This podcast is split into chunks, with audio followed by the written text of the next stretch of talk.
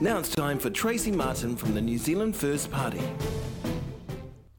This morning, uh, I had our weekly chat with New Zealand First uh, Minister Tracey Martin. We talked about new relationship and sexuality guidelines for schools and where New Zealand First stands on rainbow policies. Can you begin by explaining the new relationship and sexuality guidelines? Sure. So it's a refresh of what was the sexuality guidelines from 2015 um, in response to not only sort of the changing environment and some other evidence we've got from the chief censor and so on about um,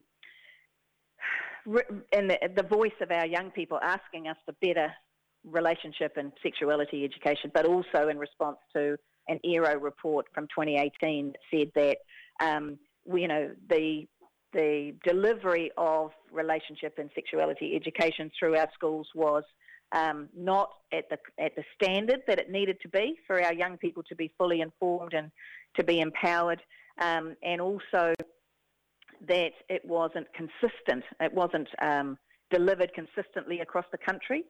So um, this is the second step of trying to make it more consistent and more, um, I suppose, appropriate for the times. Uh, the first one was actually 40 curriculum leads that I announced um, about three months ago now that will support schools in the delivery of this curriculum document. So you say this is sort of the second stage. Are mm. schools required to incorporate this into their health and sexual education teaching, or is it more of a, a suggestion and there is meant to be a third stage or a further step? Right. So the New Zealand curriculum has um, several strands to it, and one of the strands is the um, health and physical education strand. So that's the part of the New Zealand curriculum that this fits into. Um, so obviously, when I say physical education, when I say health, some of that is healthy eating, some of that is actually about exercise, all that other sort of stuff. But this relationship and sexuality education fits inside that part of the New Zealand curriculum. And at what this document does is it shows that what, what should the outcomes be? What should a six-year-old know about relationships? And that would be about making friends and keeping friends and being a good friend, right? That's an appropriate um, level for a six-year-old to have a conversation. And when it comes to the sexuality education part of the curriculum for a six-year-old, it's about do you know your body parts? Do you know what they're called? That's and that's just the appropriate level of this curriculum for a six-year-old. When you're talking about a 16-year-old, um, you know the the consent, for example, um, coercive control becomes part of what's appropriate to have a conversation about. Um, different gender diversity is appropriate to have a conversation about. Uh, respect for others. Um, how do you have, you know, what um, you know, how what does a healthy relationship look like in the context of a negative one, e.g., you know, family violence or consent or not, lack of consent or coercive control.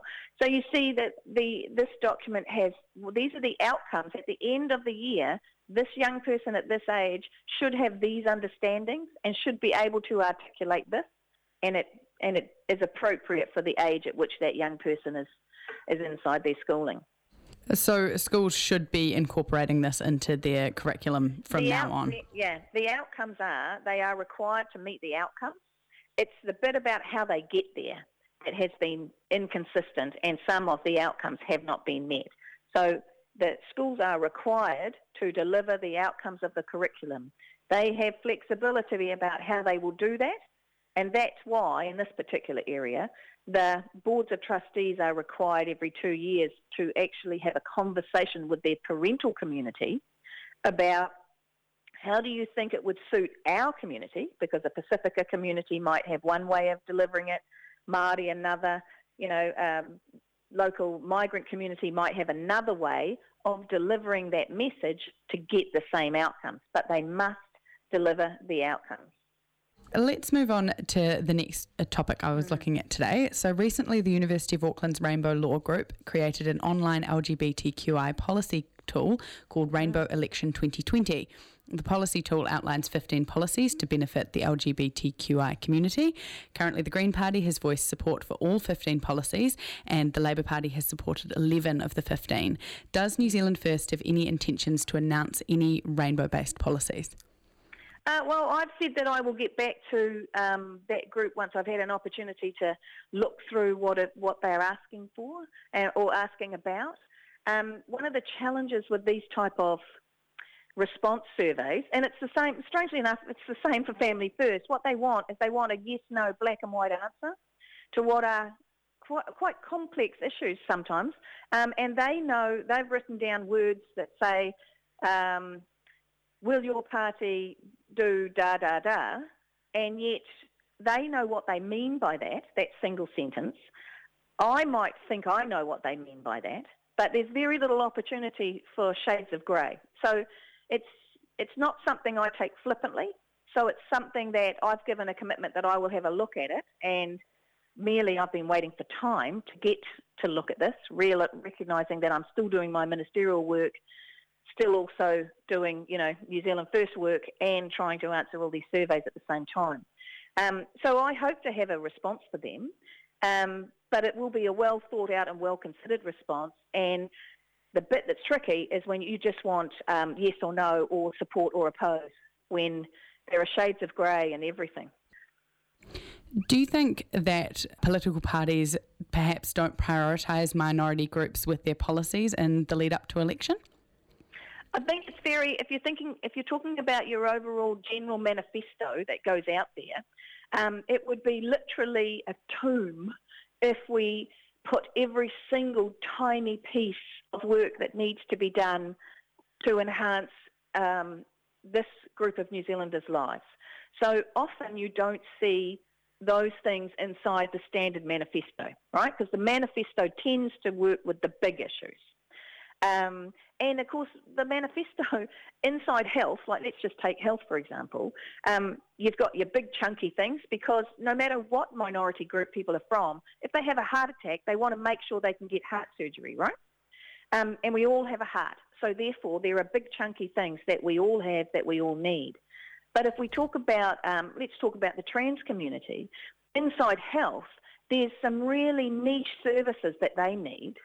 Um, that uh, that need to be addressed. There's a you know there's an enormous shortage of um, specialists, both from mental health and physical health perspective, for the trans community in this country.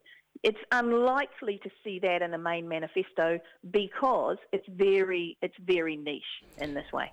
You say that these policies or these ideas are niche and that they perhaps aren't the big picture. However, these are big big issues for this community. Absolutely. So isn't it isn't it important to look at those as well?